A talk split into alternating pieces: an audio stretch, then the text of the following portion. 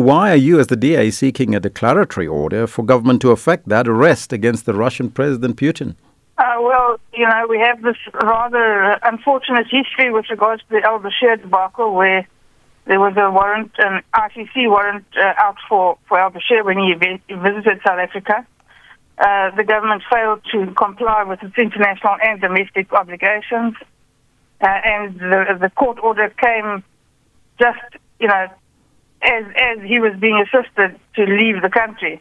So in order to, to prevent that kind of scenario happening again, and because we've asked the judge, the, the government for assurances that if Putin does come to South Africa, they will comply with their obligations, and we've had no definitive answers from them, we've decided to approach the court for a declarative so that everybody, you know, that there's legal certainty with regards to everyone's position, that, that there will be an order in place that compels the government to, if Putin does come, to comply with their international and domestic obligations and and to carry out the um, request of the International Criminal Court with regards to warrants and uh, detention and handing over.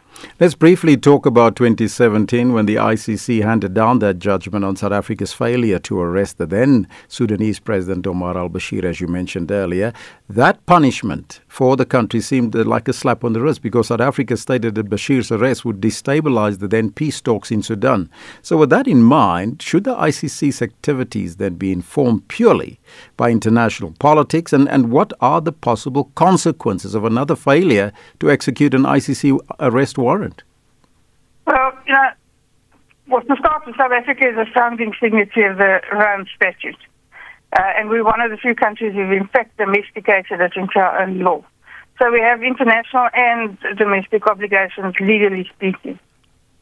Uh, it's it's really um, regardless of the of the, the, legal consequences of failing to obey the court order, which which are you know reasonably serious.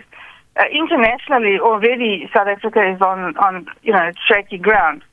We've uh, we've been we've developed a cozy relationship with Russia and China, uh, which has you know caused serious international repercussions. We've been grey-listed by the uh, Financial Action Task Force, which has certainly had a dampening effect on our economy, and we're at grave risk of being kicked out of AGOA, uh, which will, you know, be, have devastating consequences for all South African citizens. So, internationally, we must uh, understand what our obligations are, and we must comply with them. Uh, we're making our country uh, an international pariah and a very unattractive investment prospect. So, you know, despite the legal obligations, uh, there are there are other very serious consequences of not of not complying with one's international obligations, legally speaking. Mm-hmm. Now, did the granting of the diplomatic immunity to the BRICS summit attendees, which would include Putin, prompt your legal action and legal application? Oh no, uh, the contrary. I think our our illegal application, which has been in the pipeline for some time, we've been preparing it, and it's uh, clearly wasn't as much of a secret as we thought it was. Our legal action prompted the uh, application for diplomatic immunity, I would think. Uh, but that uh, diplomatic immunity doesn't help the government in this predicament. It doesn't cover uh, visiting heads of state like Putin, and it certainly doesn't cover heads of state for whom there are warrants of arrest issued. So that, that immunity does not prevent, cannot prevent, mm-hmm. Uh, the, the execution of the warrant of arrest and the handing over in terms of our international obligations. They supersede any domestic application for immunity. Now, you've mentioned that South Africa is a signatory to the Rome Statute, but we as a country have decided to adopt a non-partisan stance on the Ukraine-Russia conflict. What implications do you think our stance on the war in Ukraine have on their citizens and the country at large?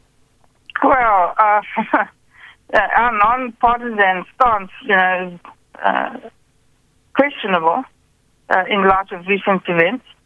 Uh, so, yeah, I, I, would question our non-partisan stance. It, it may be uh, lip service, but nothing more.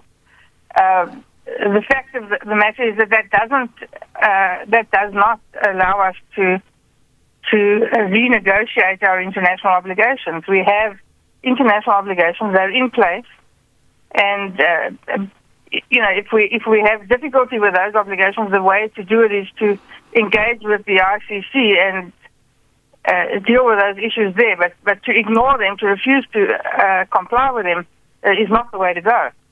Our courts are currently experiencing a backlog in cases. Do you think that the DA's matter will be heard on time ahead of the BRICS summit in August?